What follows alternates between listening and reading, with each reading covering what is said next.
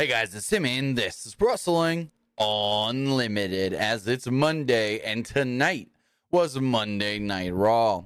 Last night's Monday Night Raw just go. I thought this was a pretty good show as far as building stuff up for Money in the Bank, doing other things with, with some stuff we'll talk about as far as like building towards tomorrow's NXT show, which I like when they do this. I like when they have the the main roster and the NXT integration, and then we get the NXT wrestler on the main roster. We saw it with Carmelo Hayes and Trick Williams. Now we're seeing it with Bron Breakker. So I'm really enjoying that stuff. But as far as, you know, the show as a whole, I enjoyed it. I thought it was good. I thought it was a very better than we've gotten over the last couple of weeks. The last couple of weeks, the shows have kind of just been like up and down and here and there. But I thought throughout this was a really good show. But we've also got Luke right over here. Luke, what did you think of tonight's Monday Night Raw? Honestly, I thought Raw was pretty good tonight. Like you said, they did a good job building stuff up for Money in the Bank. Honestly, tonight was very productive. Like they added some new people to like the Money in the Bank matches. Got a big return tonight, which we'll talk about that later. But overall, I thought it was a good show. Now, as you say, this was productive towards Money in the Bank, not to compare it to AEW, but they've not been all that productive to Forbidden Door, which is this weekend. WWE still got like an extra like two weeks till the pay per view. AEW's got this weekend and only four matches announced. So yeah, they either got to really, really, really, really, really step it up, or I don't know. But I'd say WWE doing a better job booking, uh, building out and getting hype for their pay per view over AEW. Just my opinion. I agree with you on that one. But with that, now, was, they, honestly, they don't they don't really feel too motivated with Door this year, though. That's what I feel like. They just don't feel motivated with it because now because it felt like, all right, we gotta do it this year. We did it last year. We gotta do it again this year. Mm. Let's just throw all these matches on the card. So I know we're not talking Forbidden Door and AEW right now, but I had a thought about something. So last year we were supposed to get Hiroshi Tanahashi versus CM Punk. CM Punk got hurt, the match couldn't happen. I was thinking today, there's a way we can get that match this year. So MJF is doing the whole I ain't showing up. I ain't wrestling some indie wrestler from Japan, blah, blah, blah, blah. He's basically threatening to no show. So, what if MJF no shows and CM Punk, with his red bag and his title belt, shows up to face Tanahashi at Forbidden Door? Because Max no showed. That would be interesting. And I'm pretty sure, like, there was some reports. Didn't, like, Punk not want to work with Kenta? Oh, I think it might be the other way around. I don't know. I think it's both.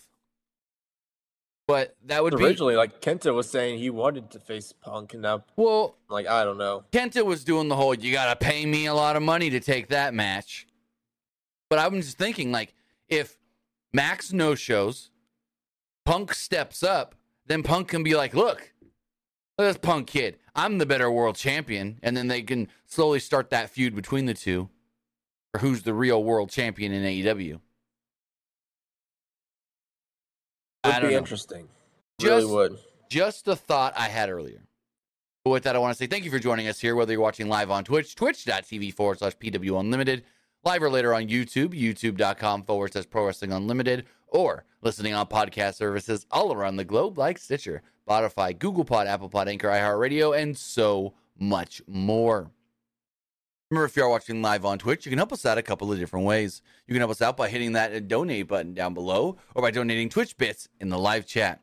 Also, remember, you can help us out by subscribing to the channel one of two different ways. You can either subscribe with a tiered subscription or you can subscribe with Amazon Prime because remember, if you have Amazon Prime, then you have Prime Gaming. Prime Gaming gives you a lot of cool things like free games, free stuff for games, and you always get one free subscription to any Twitch channel you want to subscribe to throughout the month. And I'd greatly appreciate it if you did right here. Pro Wrestling Unlimited. Also, remember, head over to YouTube, hit that join button, become a channel member, and finally, go to the Epic Game Store. Go over to the Epic Game Store and buy something. whether you're buying a new game like Dead Island 2, whether you're claiming the free games like Guacamelee and Guacamelee 2, or trying to get in that new season of Fortnite that just dropped a little about a week ago or so, a little over a week ago, then use our code PW Unlimited at checkout, and you will be supporting us at no extra cost. Again, use code PWUNLIMITED for all Epic Games and Epic Game Store purchases. But as far as Raw does go, the show opens up and we hear, Welcome everybody to Monday Night Raw. And Seth's music immediately plays.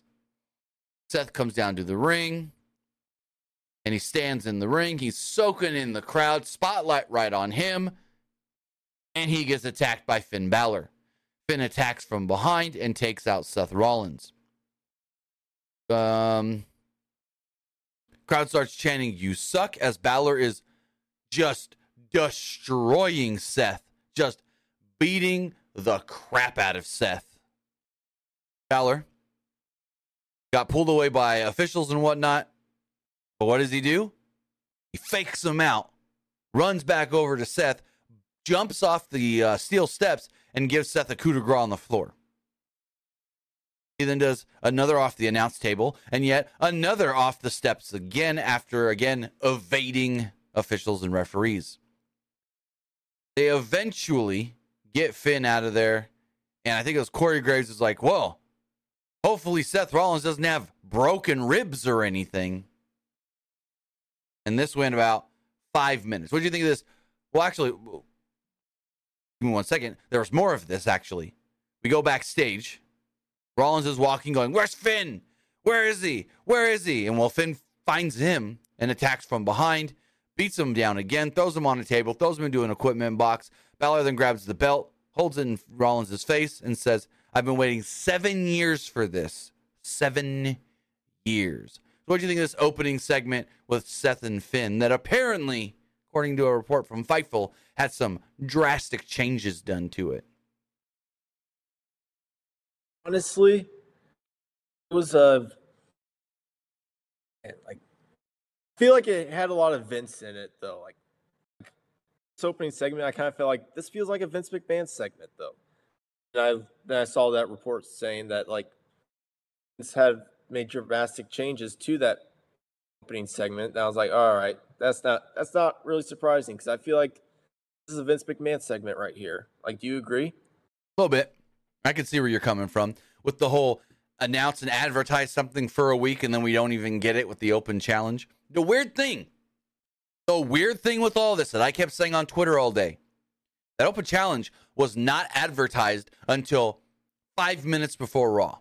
So if you watch the USA Network right before Raw, you'll get a show. A lot of times they've been doing recently Chicago uh, Fire. That show will take its last break, and right before it comes back, it'll cut to a live shot of Monday Night Raw in the building, and we'll get Kevin Patrick going. Coming up at the top of the hour on Monday Night Raw, we've got this, da da da da da, and we've also got this, da da da da da da. We'll see you in just a couple of minutes. And that was the only time all day WWE made any reference that I saw to the open challenge from Seth, whether that was on Twitter, whether that was on Facebook, Instagram, or um, their website. So that was very interesting that they weren't advertising the open challenge, which led me to think that maybe they were gonna nix it, and then they kind of nixed it. It kind of never. It didn't actually happen.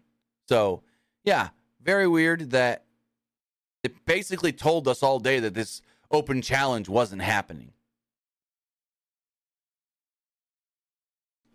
But we ended up getting a different type of open challenge as The Miz came out and complained, stating that he was going to accept Seth's open challenge, but Seth can't do it anymore. So we're here in his hometown of Cleveland, and he is going to issue an open challenge. He wants to issue an open challenge to impress the losers of Cleveland. And that is when we got the return of Tommaso Ciampa. Yes, Tommaso Ciampa did finally make his big return tonight on Monday Night Raw, taking on his former, I guess you could say, buddy in The Miz. So this whole thing starts off and Miz is giving him a look like, oh, oh, What are we doing here? You gonna come be my friend again? And that's not what happened. Match went four minutes. The guys went back and forth, but Ciampa did eventually pick up the victory. Ciampa came in with a house of fire until Miz kicked his leg out from under him and hit a DDT for a two. Miz came off the top with the double axe handle, but Ciampa caught him in midair with a knee strike. Ciampa followed this up with the fairy tale ending and picked up the victory. I was a little disappointed that Ciampa didn't get a bigger reaction from the live crowd, but he got an okay reaction when his music hit and it said Ciampa across the screen. But what did you think? I'm honestly pretty hyped that Ciampa's back.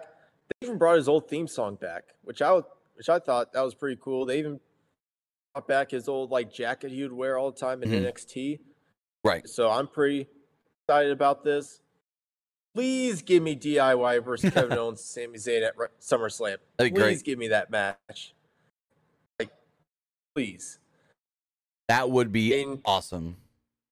I mean, it might not happen because they're really building up guys against Imperium. But man, that match would be amazing, though. Oh, yeah. And I mean, SummerSlam would be a great place to do it, but you can, I mean, we know they're going to have a big show in India, I want to say in September, maybe. And there's still that rumored Australia show. So maybe one of those. Let me see. When's WWE going to India again? WWE India pay per view. Um, is being rumored that WWE will be running a show in India. This ain't right. Nope, this is right. In potentially September. Well, that doesn't make sense. Potentially September 9th. But that would be a week after payback. No. When's the payback show again? Payback is WWE Payback 2023. Because Payback is taking place on the second.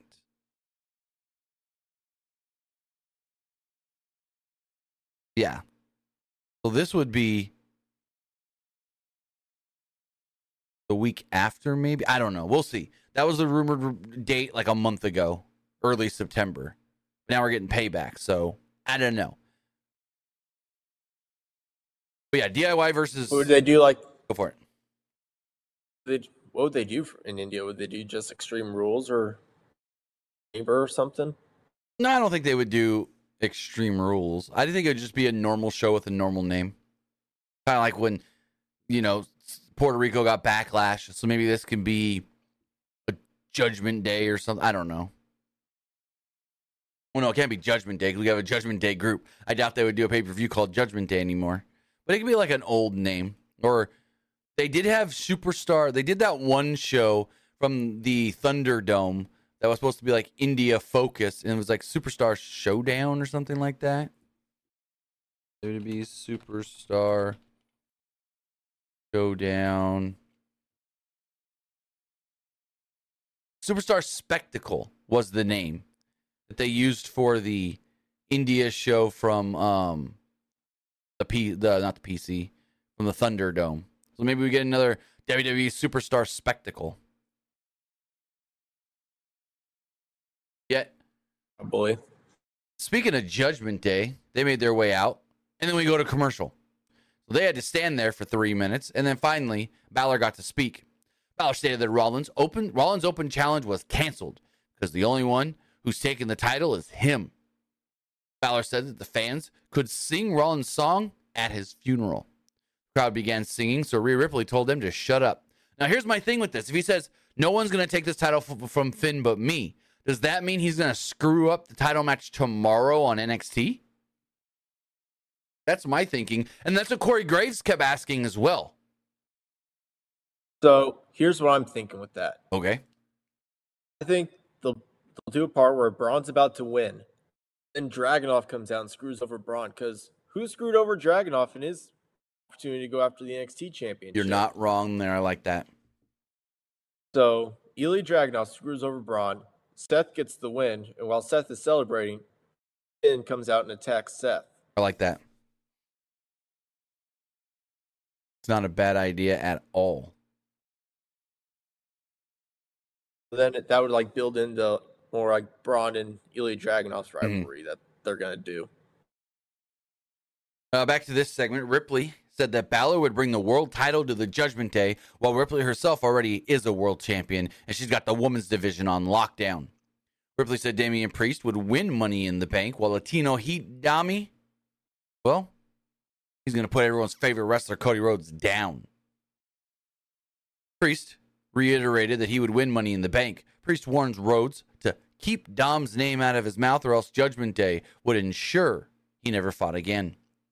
Dom then took the mic, and of course, the crowd just boos and boos and boos and boos and boos. And Dom kind of powers through it, and he's like, Cody, you and two partners against the Judgment Day. And he's like trying to do this, but like the crowd's booing really loud, so he probably can't hear himself. And basically, challenges Cody and two partners of his choosing to a six man tag in the main event tonight, which we learned was Kevin Owens and Sami Zayn. Yet, Fightful had been reporting that it was going to be Kevin Owens, Sami Zayn, and Cody against Imperium tonight.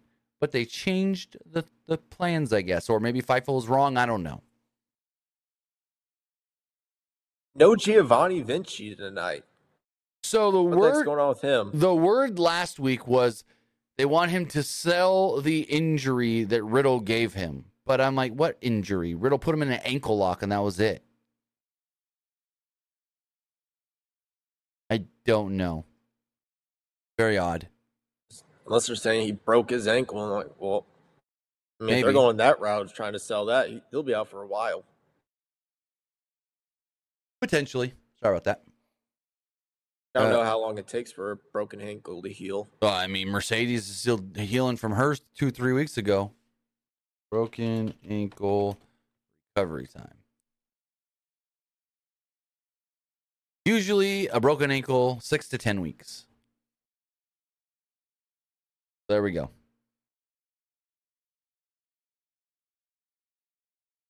As we move forward, there was a dramatic video package recapping the closing segment of last week's SmackDown with the Bloodline and the Usos turning on Roman. They then talk about the Bloodline Civil War coming up at Money in the Bank. Roman Reigns stole Sikoa against Jimmy and Jey, the Usos. So, Roman not defending the title again. This will be a fun match, though. Oh, yeah.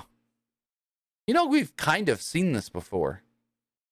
At Money in the Bank, I don't remember the year, but it was on the kickoff show when Roman and Seth were the tag champions.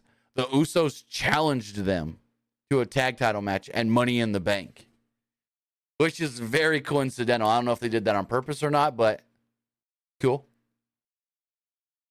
Yeah, but this match is going to be like way different, though. Oh, yeah. Well, that was a pre show match for the tag titles. This is way different, and it's got Solo instead of Seth. So, speaking of tag team champ, go I'm honestly curious to see like what are they going to do for Roman at SummerSlam? Are they going to do him versus Jimmy or him versus Jey? Uh, if they're gonna do him, if they're gonna do one of them, I would say Jimmy, because we've already seen him and Jey a couple of times, and we haven't seen him versus Jimmy one on one. Even though, in my opinion, and this is all just opinion, I think Jey's the better wrestler of the two Usos, but that's just my opinion. So, speaking of tag team champions, Byron Saxton interviewed Kevin Owens and Sami Zayn, and of course, asked about the bloodline. Owens got very annoyed and said, quote, Why are you always asking about the bloodline?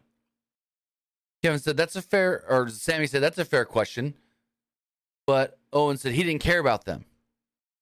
Owens was getting angry, and Zayn tried to calm him down. Zayn said that you got an anger problems. He's like, What? He's like, You're a rageaholic. Zayn says that he had a rage problem and challenged him to keep it together for the rest of the night. But soon as I hear something about you've got anger issues, my first thought was, Where's Dr. Shelby? Bring me Dr. Shelby to calm down Kevin Owens. That's what I'm thinking. Give me Well, Dr. well, they Shelby. did mention his. They did mention his name though. Corey Graves did. I'm Yes. pretty sure. I think I think I heard that as well. Like it's like this is probably gonna be another Dr. Shelby moment here. So um basically uh Kevin or Sammy's name was like, "Hey, I'm going to challenge you to not have an outburst for the remainder of the night. And if you can do it, I'll shut I'll shut up about this." Kevin's like, "Yeah, forever." and they agreed, and so we had a running gag throughout the show of people doing things that would normally piss Kevin off and him having to hold it all in, basically. I liked it. What I was confused by, at least at first, we started airing random ass TikTok looking videos, but there were all these videos of like Chelsea Green being recorded being a Karen, being crazy in the wild. Like, there was literally one where she got out of her car in traffic.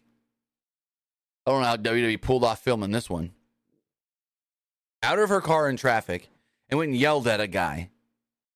Like, what?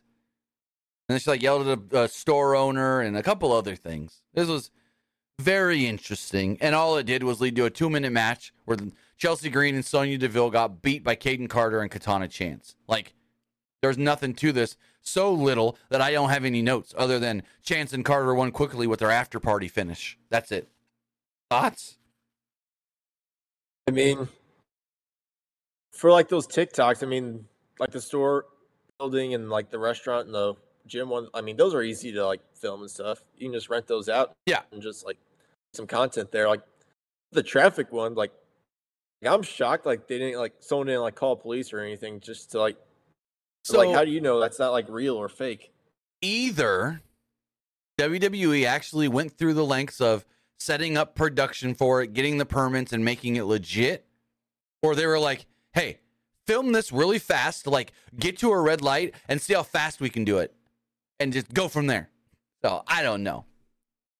Because trust me, I've done some They've had to have had to like tell police or something like, hey, this I don't person's know. gonna like a skit with this person on the road. So like if someone calls police, just tell them like, hey, it's just like for TV and stuff.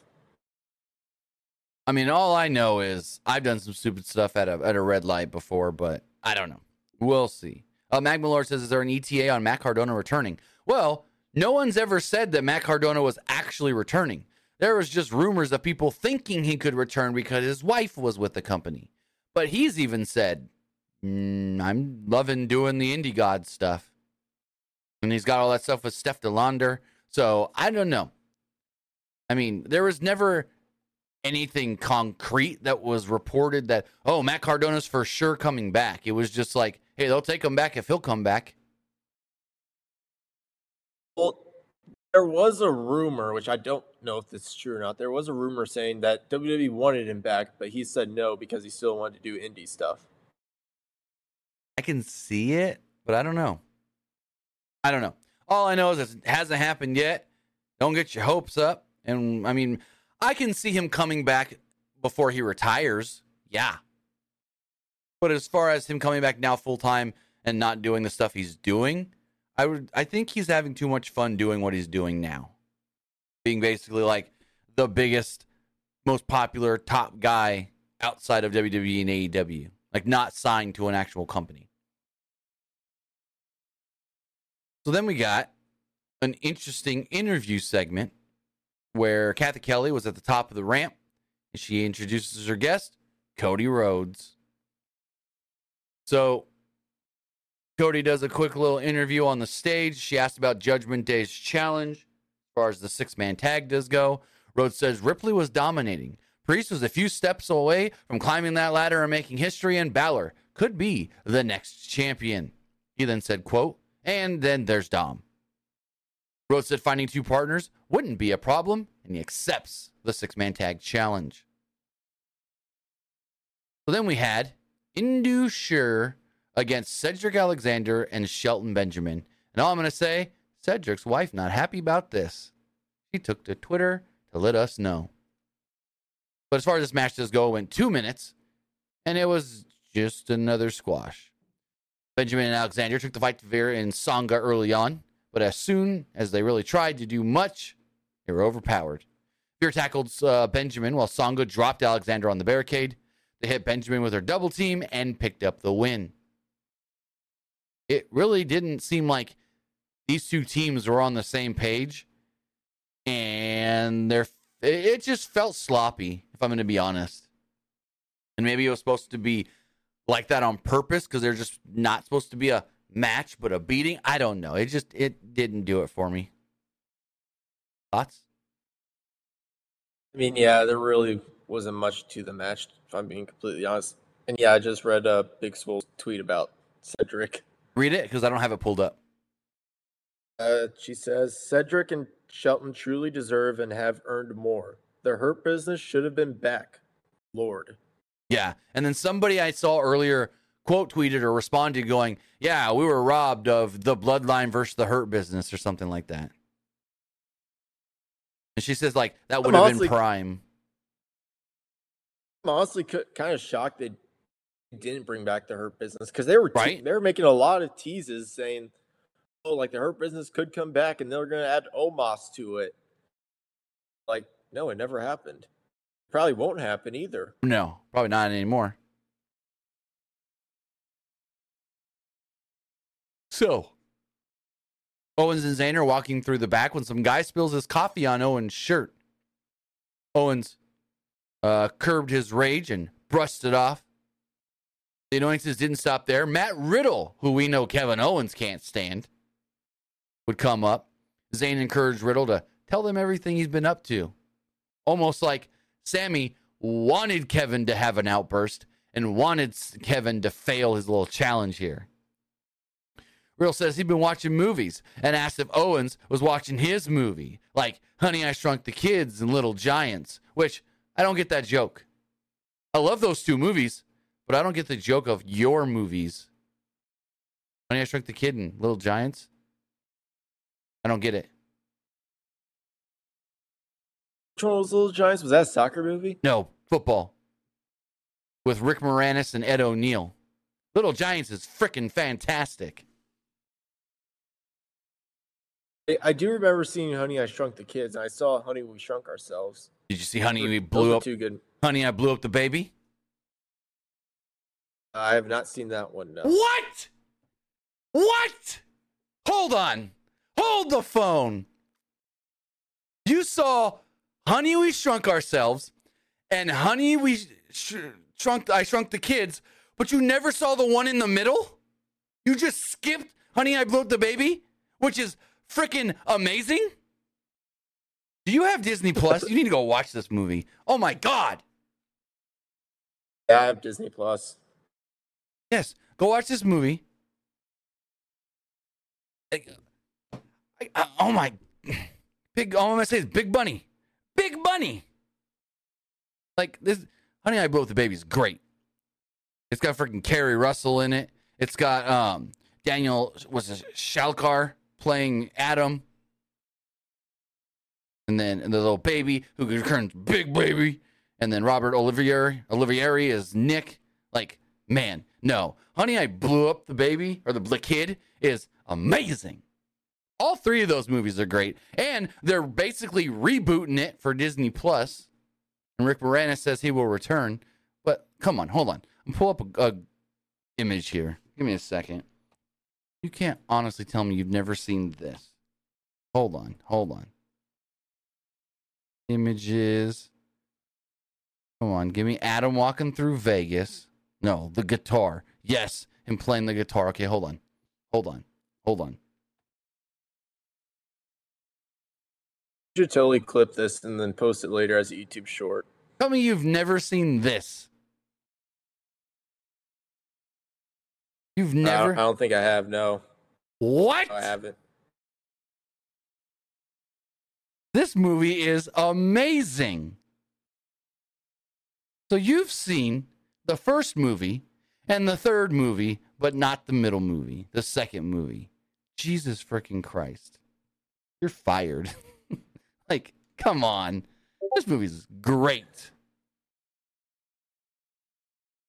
I, I don't think I've had the chance to see that movie. I Well, I remember I saw Honey We Shrunk Ourselves because I'm pretty sure that was on Netflix for a little bit. I believe so. Plus, that was an older movie. Like that came way later, like way later. Because Honey I Shrunk the Kids was early '90s. Honey I Shrunk the Kids was '89, and Honey I Blew Up the Kid was '92, and then We Shrunk Ourselves, still a great movie, was 1997. And so, yeah. But hold on, I'm double checking. All these are on Disney Plus. I'm- I know I've watched it on Disney Plus, but they've been like taking stuff off of Disney Plus recently. Mm, Blue. They're all there. Disney freaking Plus. Anyways, I'll watch. I'll watch it this Wednesday when I'm on the road. gotcha. Yeah, no, great movie. Great movie. Because it's all about You how. should totally, Huh? Go for it. you should totally clip this part. Oh, and I am. Post as a YouTube short. This was hilarious. Oh yeah, no, amazing. But no, this one is unlike drinking the kids. He made this kid gigantic, and it all happens because he has got to take the kids to work, and the baby wants his bunny rabbit. Well, they try to use the bunny rabbit as a guinea, like a test thing, to see if the um, what is it? To see if the Ray can actually make something big or whatever. And then they think it didn't work, but then it does work. And then the baby walks in and tries to get his bunny. Yeah, no, it's great. Big bunny. That's all I'm gonna say. Big bunny. Um, Uh, Alex White. Alex White wants to know where's Bobby Lashley. Bobby Lashley's on SmackDown. Bobby Lashley's on SmackDown and worked a dark match last Friday. He wasn't on the show, but he was there and worked a match. Man, I'm pretty sure. I'm pretty sure Shelton and Cedric they're free agents though. Like I believe so. Yeah, as far as I- like we could check. it's like brand split. we can check because WWE now has a free agent tab on their website for superstars. Free agents. I'm pretty sure. I know. I know MVP and Omos. They're free agents. I know that. They are not listed as free. Oh no, wait, they are listed as free agents. The free agents are as followed: Baron Corbin, Brock Lesnar, Cedric Alexander, Dolph Ziggler, Elias, Mustafa Ali, MVP, Omos, Shelton Benjamin, Von Wagner, and Xyon Quinn. Those are the free agents from the last draft. We back to this show, Monday Night Raw. Logan Paul is in the ring, sitting on the top of a ladder. He got so many boos, even though he was trying to be a babyface at first, and then turned heel on the crowd, basically. Paul mentioned some of the greatest people in all of sports. They came from Cleveland, like LeBron James, which got a mixed reaction, and Jerry the King Lawler, which got some cheers. Paul then thought about all the great moments he made while in um, Cleveland, but then said the best moments in his life, though, came when he left Cleveland. He said, I came back, though, and the Browns still suck. Yeah, they should be good this, this year though. Eh. We'll see. I watch football, but I don't follow it close enough to know like who's going to be good and not good before the season starts. Oh, like I'm. I'm always studying football because I always got prepared for my fantasy football draft. so- Right. Uh, so Paul said that he was still the best that they've got in Cleveland, and people here just keep on losing. His brother lost in his most recent fight. He himself lost to Seth Rollins at WrestleMania, and The Miz, who is also from Cleveland, even lost tonight. Paul then wanted to put some respect on Cleveland's name. Paul said that he reached out to WWE executives and received a very special invitation. He gets to come to London and be in the Money in the Bank ladder match. Paul said that he would win the briefcase, cash it in on whoever he wanted, and celebrate at Barley House here in Cleveland. But yeah, no I have to qualify. He's just automatically in. Just automatically in. I did not like that at all. I mean, like with Brock Lesnar, Brock didn't have to qualify. Brock showed up at the end of the match and just won it. I mean, I just hate how like some of these guys don't have to qualify to get in, and like other guys have to. True. Like when the Royal Rumble, like Oh, don't get me started on that one. that- I mean, to be fair, there's some guys who are who've kind of like proven themselves and they they didn't have to qualify, so they can just enter in. Like I understand that. Why do like some guys get a say of where they haven't really proven themselves? Just automatically enter when, when there's guys who have proven themselves, but they still have to qualify. No rhyme or reason at all. But I mean, with I get where you're coming from, but do you really want to see 60 qualifying matches for the Royal Rumble? No, 30. 30 qualifying matches for the Royal Rumble with 60 wrestlers. You know, 30 wrestlers? No, because if you're doing qualifying matches, you would have singles matches, two people in the match, times that by, you'd have to do 30 matches with 60 people. And so one guy qualifies and one guy doesn't. If you, I would just, I would just like put the wrestlers in the matching and just call it B. Yeah. Just let everyone uh, declare instead of doing qualifying matches. I mean, qualifying matches are fun if you can be like, these guys are new on the main roster, so they got to earn it still. I don't know. But Money in the Bank, everyone should have to earn it. Everyone should have to earn it. Just my opinion. Yeah, absolutely. Ricochet would interrupt. I mean, what, Go for it. I mean, what they could do differently, they for Royal Rumbles, like they announce all the participants, and where some guys were like salty they didn't get in. Like, all right, you got to put your spot on the line against me, and then the, they lose their spot. I can see that. So Ricochet interrupt. I mean, that's go for it. Something close that they can do to a qualifying match where mm-hmm. I would be okay with. Right. Ricochet interrupts Logan Paul. He mentioned that he made Paul go viral at the Royal Rumble. Shinsuke Nakamura then comes out and says even more reasons uh, why he thinks he's going to win Money in the Bank. Then we got LA Knight. LA Knight comes out to a great pop from the crowd. Called them a useless. He said, You guys are as useless as basketball cleats. Knight told Paul to shove prime bottles up his ass. Crowd loved that one. Out would then come Santos Escobar.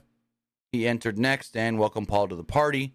Butch would then make his way out, and Paul said, I don't even know who this is.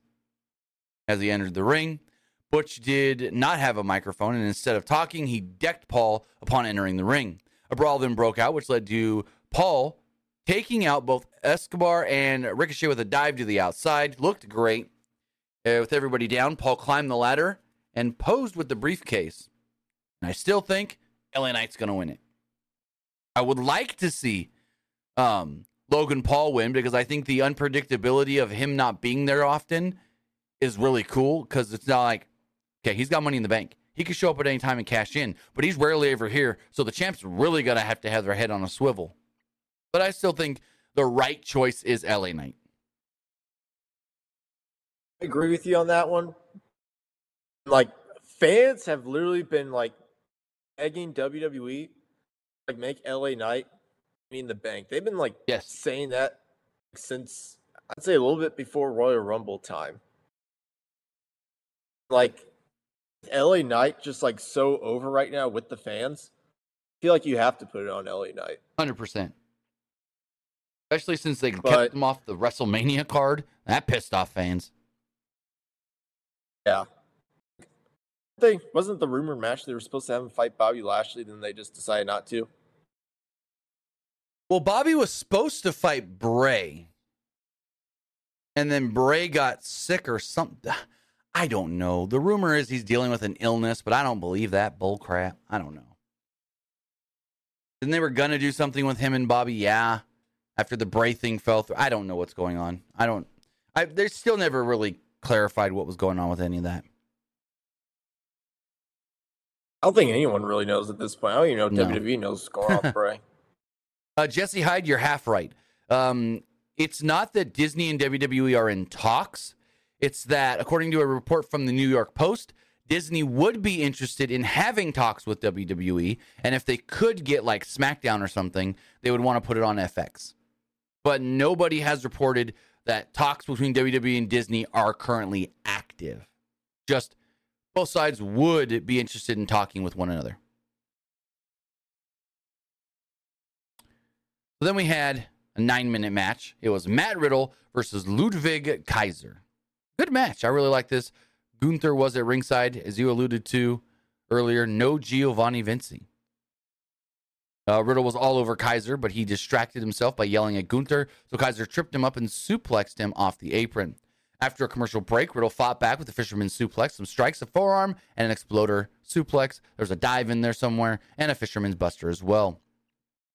Riddle tried something off the middle ropes, but Kaiser caught him with a rolling fireman's carry. Kaiser tried a back elbow off the middle turnbuckle, but Riddle countered into a German suplex, which looked awesome. Riddle then followed, followed this up with a bro Derek and picked up the victory. So Riddle does get the win. I thought this match was really good. I thought these two worked really well together. Like their chemistry in the ring was great. Gunther tried a cheap shot though after the match, but Riddle d- uh, ducked it and he fought back. Yet the double team was too much as Gunther and as Kaiser held him down and Gunther repeatedly worked over his lower leg and ankle. What'd you think? I thought the match was really fun. I enjoyed it. I'm really, really curious to see when they do Riddle versus Gunther. If I, I mean, I assume it's Money in the Bank, but that match should be amazing. Yes, I'm so Yeah, here know- for it. I know those guys worked in NXT when they had Riddle team with like MSK to take on Imperium. Really, so yeah. So I'm really looking forward to see these guys work one on one.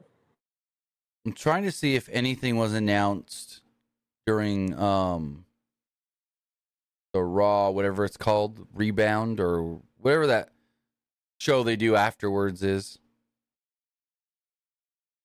Don't see Raw talk. Raw Talk. That's it. I don't know why I couldn't think. I don't see anything on WWE's website about really much from Raw Talk. So, yeah. Yeah, there's like a LA Knight interview from it, and there's a Logan Paul interview, and that's about it. Uh, next up, we get the word that tomorrow morning, World Heavyweight Champion Seth freaking Rollins will be appearing on the Pat McAfee show. He will be on the show in the first hour at 12:20 p.m. Eastern. Remember, Pat McAfee show does start at noon Eastern, 9 Pacific, and Seth will be within the first hour of the show. Should be a fun show. I can see him getting like 20 minutes, 30 minutes on the show. See what they. I wonder what they talk about because Pat's been gone. Seth's the champ. He's facing Bron Breakker tomorrow night, so it's going to be a fun one. Medical staff helped Riddle walk through the back. He couldn't put any weight on his ankle. Imperium then approached Owens and Zayn. Kaiser hoped that they saw what they uh, Cope did the tag champs saw what they did to Riddle. Owens kind of flipped out on Kaiser and asked why he was so long winded. Told Kaiser to just get to the point. Zayn saw a notification on his phone and then told Imperium, hey, uh, yeah, we got to go. We got something we got to deal with. Let's get going. Zayn and Owens basically brushed them off and walked away. You think it was a text from Cody saying, I need partners?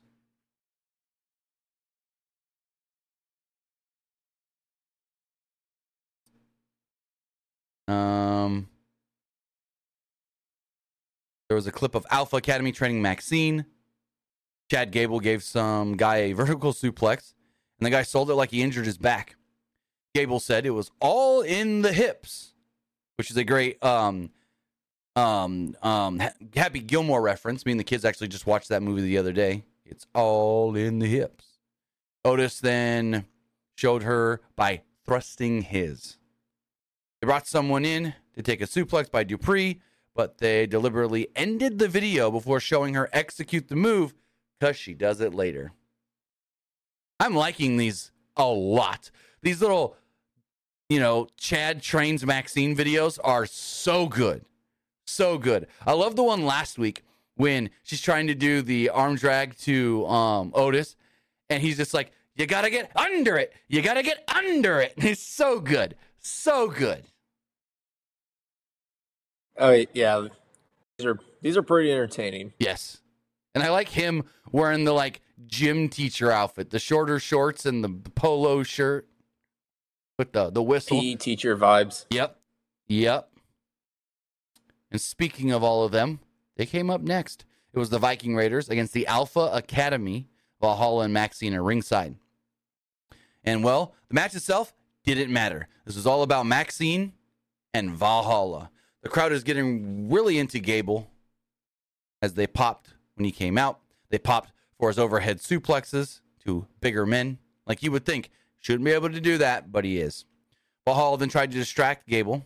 So Dupri yanked her from the apron and then gave her a vertical suplex on the floor. Crowd lost their minds. They loved this.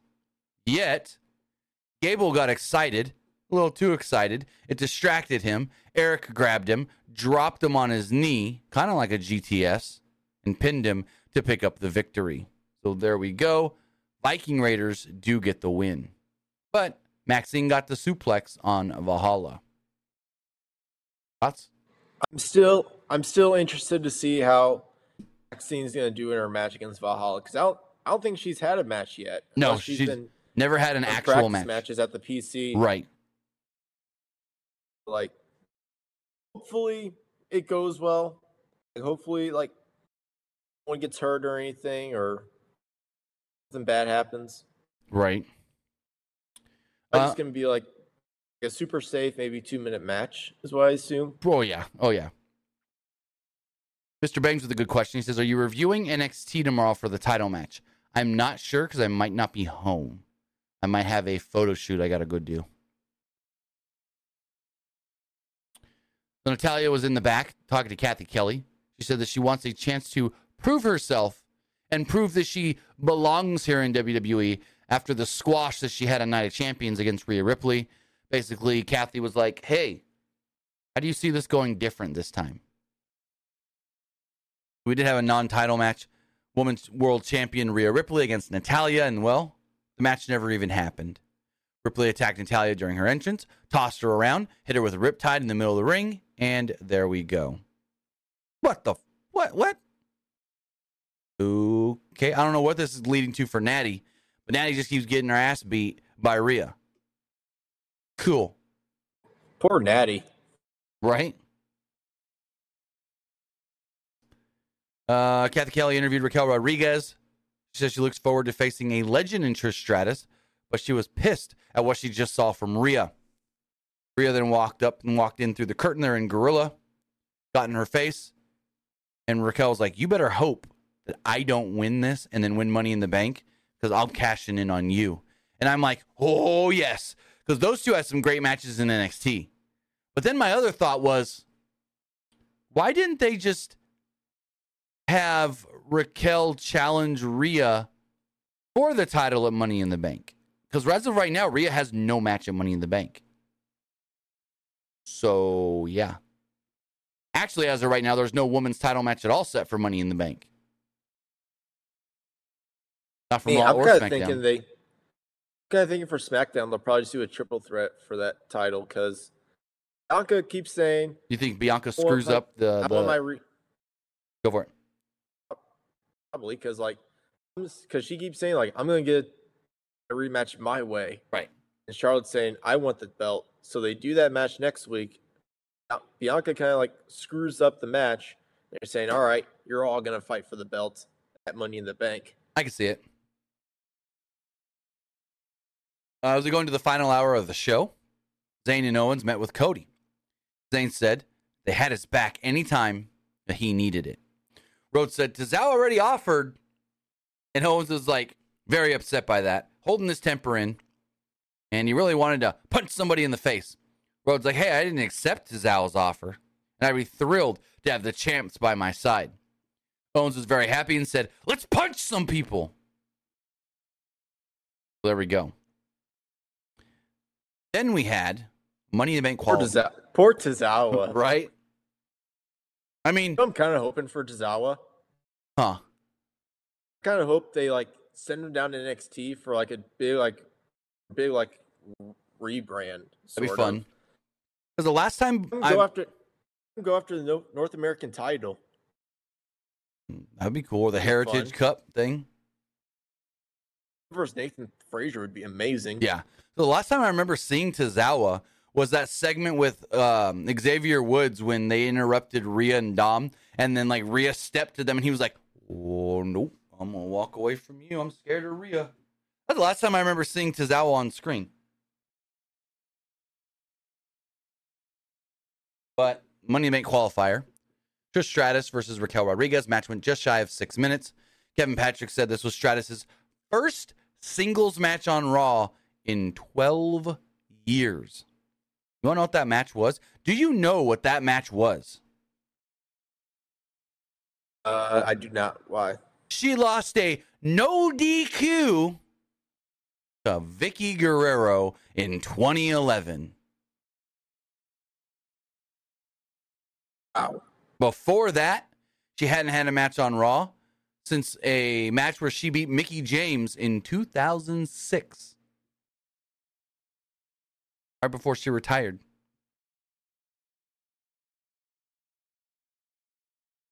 Uh, Kevin Patrick did that, made the mention of the 12 years thing, and Corey Graves So says, like, go for it. so like when she lost to Vickie Guerrero, was that basically kind of like her retirement match then? Oh, I don't remember the match. I just looked it up just to see. I honestly don't remember the match at all. But when they said 12 years, I went to her cage match to look. I don't remember the like I couldn't tell you what the match was or why they did the match. But Kevin Patrick made the 12 years reference. And Corey Graves is like, yeah, and because of that, should be more pomp and circumstance for this. But match itself wasn't bad. It was pretty good until the finish. Not much to it. Starks um, interfered. The ref got distracted, which led to Becky Lynch running out. Lynch attacked both Starks and Stratus and caused a DQ, which meant Stratus technically wins, and Stratus is in Money in the Bank. But as far as the match goes, Trish sold big for Raquel. Like she did the whole ragdoll spot with the bear hug, which I believe is a callback to like a viscera angle or a viscera spot that she did once in like 2005. Like Raquel would clothesline her and she would fold in half. Like Trish put over Raquel really big, but then Becky comes down, causes a DQ, and Raquel loses. Trish wins. Trish is in Money in the Bank. Lynch acted shocked, like she didn't know what would happen, and tried to reason with and justify things to Raquel. What do you think of this overall? I mean, my biggest question here with like Trish being in Money in the Bank, there's gonna be a lot of women like in this match where like currently kind of in like storylines to where like it could really like affect the match. Mhm. It's like got you got uh Becky, Zoey, and Trish who are all in their own like storyline with each other. We got Bayley and Io who's like been teasing that they could start feuding. And there's like Zelina where she's kind of on her own and everyone's kind of like overshadowing her, which kind of sucks. Who's your prediction as far as the winner goes? I say Io. I would, I would, uh, Because I say would you I say Bayley's about to win. Bayley gets knocked off, and instead of Io checking on Bayley to make sure she's okay, she takes the opportunity, scampers up, and wins. That's just my prediction. It would be cool. And also that can ul- ultimately lead to like Io like cashing in. Then she fails because Bayley screws her over. Because yeah, I don't think we've had a failed female cash in yet. So like Right. kind of ready for that to happen. Right Al- now's the perfect opportunity for that to happen. Also, what if they want to turn Raquel? Well, no, they're not. Never mind. I'm not even going to say it because they want to do Raquel and Rhea. Never mind. Um, going forward, Bron Breakker appeared on the show. He was interviewed by Cathy Kelley. Bron wondered if Rollins would use tonight's attack as an excuse, especially since he talked such big game. What Balor did was nothing compared to what he is going to do because he wants to hurt Seth freaking Rollins really freaking bad. Bron hoped that the doctors would prescribe Rollins enough encourage or enough courage to show up at NXT tomorrow. He told us to get used to seeing his face on Raw because he plans on becoming the new world champion. Um. So yeah, what do you think of? Is this the first time we've seen Bron on Raw? Uh, no. Okay. He team. I think he teamed with. Oh, with have the- teamed with Ciampa. During the Dolph stuff? Or I, I don't. I know he won the NXT Championship on Raw. It was the Raw after Mania. I'm looking it up. I'm looking it up. I know. I know that happened, and a lot of people were like, "Why the heck did he not just win the belt at Stand and Deliver?" Bron Breakker made his uh, Monday Night Raw debut on March 7th, 2022. He had a tag team match in Cleveland, Ohio, of all places, where they were tonight. Um, let's see, what was it? Come on. Now it doesn't want to load. Tommaso Ciampa and the NXT champion Bron Breakker. Teamed up on Monday Night Raw. You were right. And then he also appeared Hey. on he also appeared on the April 4th, 2022 edition of Raw as well. Yeah, it was Bron Breakker and Tommaso Ciampa against Ziggler and Roode. and then on that April 4th episode where you said he won the title back, yeah. Dolph versus Bron, April 4th. Because that was like the weekend after. That was like the Monday after like Stand and Deliver. Right. And that's where he won the belt, and a lot of people were like, "Why the heck did he not just win the belt at Stand and Deliver?" I remember now. Now that we're talking about it, I fully remember all this. Uh, Byron Saxton caught up with Becky Lynch for an interview. She basically tried to make it seem like the odds are against her because the likes of Trish, Starks, Bayley, and Io are all in the ladder match. Lynch said that she would either come out victorious or take Trish and Starks down with her. So, yeah. No mention of, I'm sorry I screwed up and cost Raquel. So that could lead to something. I don't know. Then we had. Go for it. Uh, I can honestly see it. So, like, let's say next week they do Becky and Raquel against Zoey and I can see it. turns on Becky saying like you screwed me in the in my opportunity of in the ladder match. So you're on your own against Zoey and Trish. I'm not helping. Maybe, but that would be a heel thing, and they're teasing her and Rhea, and they're not going to have her and Rhea if they're both heels. So I can see the tag match, but I don't see her abandoning Becky.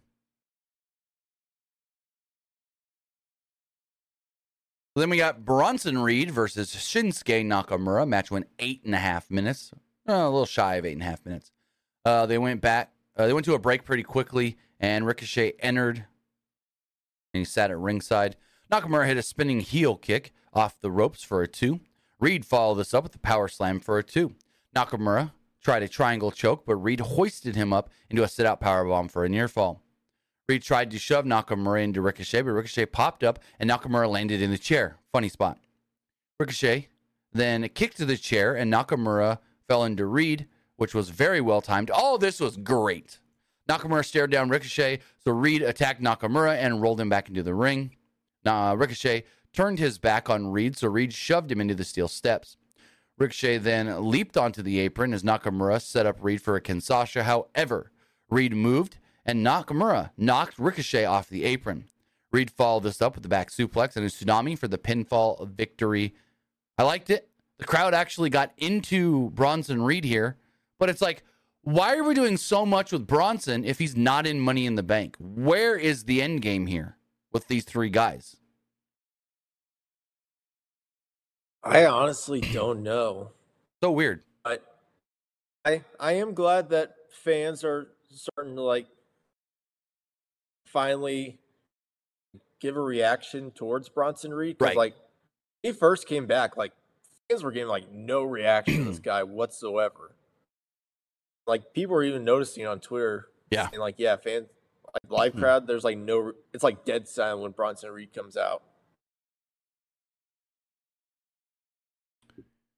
Um, and I think Corey Graves said it a couple times. Hey, uh, well, you know, Bronson Reed's not even in Money in the Bank, but Nakamura and Ricochet are. Like he had to let us know. Well, Bronson Reed also like lost his qualifying match, I'm pretty sure. Yep. He lost to Nakamura. So I'd say they'll probably do another match. Bronson Reed versus Nakamura because Either that, got one, Bronson Reed's got one, so they'll probably do a third. either that, or Bronson Reed and Ricochet. Hey, I'm just happy that they're doing stuff with all these guys, and it's not like just Hit Row sitting doing nothing. So there was a clip of Seth Rollins who appeared to be at a hospital, but at least they made it seem like that. But I think he was just in the trainer's room. They're really tight shot, so you couldn't really tell. Rollins said that they took him from the X uh, from the arena to get an X-ray on his ribs. Rollins didn't care what the doctors had to say because he would like to see badass Bron Breakker at NXT, and he wasn't going all the way there just to lose. Rollins said he was happy to see Balor, who beat him seven years ago, and said Money in the Bank can't come soon enough. So Finn's basically, or not Finn, um, Seth's basically like, hey, I might be hurt, but I'm not backing down from any of these challenges. So now they want you to really get into Seth as the baby face, the resilient, fighting baby face. Honestly, you know, very like generic, like baby face response. They're like, I may be down, but I'm not giving up kind of thing. Exactly.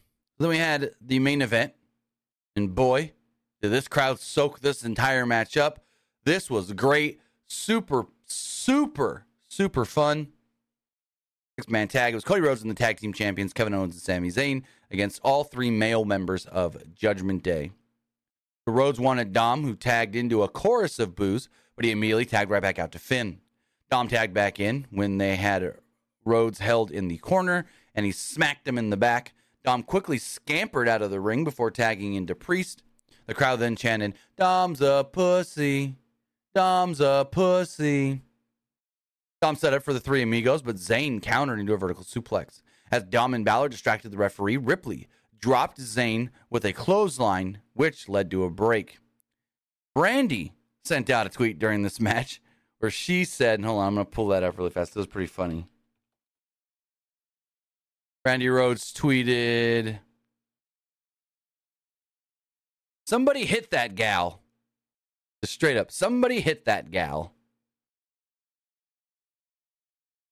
Uh, Zayn avoided a corner splash at one point by Priest, but Dom tagged himself in, knocked Rhodes off the apron, and pulled Zayn into the Judgment Day's corner. Dom quickly tagged back out again, and the crowd chanted again, Dom's a pussy. Uh, Zayn then dropped Balor with a clothesline and made a hot tag. Zayn stomped away on Dom to the delight of the crowd. Dom tried to escape, so Owens brought him back into the ring and hit a super kick and a cannonball for a two. Balor made a blind tag and hit a headlock, elbow drop, and a sling blade, but Owens caught him with a super kick. Rhodes made the hot tag and hit Priest with a clothesline, an uppercut, a power slam, and a disaster kick for a two. Rhodes then went to the top, but stepped back down after Ripley jumped on the apron. The distraction allowed Priest to give Rhodes a choke slam, but Zayn broke up the cover. Dom went after Zayn, so Zayn knocked him off the apron into the arms of Ripley, who put him down very, very nicely. Ripley then dared Zayn to hit her. Zayn ran at her as if he would, and she ducked. So Zayn then hit Dom with a flip dive. Really cool spot. Really cool spot where he's like running at her. He's like running, running, running. She goes down super smooth. At the same time, or right after, Rhodes gives Priest a Cody cutter for a near fall as Owens and Balor are brawling in ringside. Rhodes then knocked Priest out of midair with a forearm, but Dom broke up the cover. Dom went to give Rhodes a 619, but Zayn clotheslined him and hit a Helluva Kick. Owens then gave Dom a stunner, and Rhodes hit Priest with a crossroads to pick up the victory. So there we go. Rhodes poses with this is funny at the end. Rhodes poses with Owens and Zayn, and the crowd, louder than maybe we've ever heard other than a WrestleMania, does the whoa so loud that Cody like loses it and was like overjoyed and starts laughing. And I'm like, oh yeah, this guy is having so much fun. Crowd loved it all. He loved everything. Sami and Kevin were great. Judgment Day was fantastic. So yeah, fantastic main event here on Monday Night Raw. What'd you think of it? Yeah, the main event was pretty good. I I I really enjoyed it. Like the like when fans do the whoa, they didn't do that until like he joined WWE. Like that was never a thing that they did in AEW. Because, well, a little bit, a little bit, but not much. Because you got to remember, eventually in AEW, fans got sick and tired of Cody and hated him. Like, uh, I I know some things backstage where people weren't too fond of Cody, but I don't know why the crowd have always like kept turning on Cody. That was kind of weird, especially because now he comes to WWE and he's the most loved guy ever in- in the world. So I don't get it, but whatever. Maybe Also, it's just a change of scenery maybe for Cody because Go for it. now he was like back in WWE. Now he has like the nightmare. Like fans are now like more excited to see like what he can actually do in WWE as far as like dream matches can go. Right. Uh, since Saturday says, please let us. I love this. Please let us get Brandi in Cody's corner at Money in the Bank so she can take care of Rhea. That would be fun. That would be really fun. I am really interested to see like like when they have or if they have Brandi back Right. in WWE to like be with Cody, which that would be really cool. hmm But at the same time, I can totally understand why it wouldn't happen. But it would be cool. Yes. I'm shocked we haven't seen it yet. Closest we've gotten it to like she was like in the crowd at WrestleMania. Ringside, right behind commentary. mean, that's the closest we ever gotten to see Brandi in. WWE. Uh, Mr. Bang says, Brandi doesn't stand a chance against mommy. True. But with that, guys, I want to say thank you for joining us here. Twitch.tv forward slash PW Unlimited, YouTube.com forward slash Pro Wrestling Unlimited, and podcast services all around the globe like Stitcher, Spotify, Google Pod, An- Apple Pod, Anchor, iHeartRadio, and so much more. Luke, tell them where they can find you. You can find me over at Twitter at Petke underscore 21. And you can also find me over at Twitch at the Luke Petke. with that, guys. So thank you for joining us here. Have a great rest of your Monday night. Have a great rest of your week. We'll be back. We'll all be back Wednesday night for AEW Dynamite, the final AEW Dynamite before Forbidden Door this weekend. So with that, guys, have a great rest of your week, and we'll see you next time. Have a good one, guys.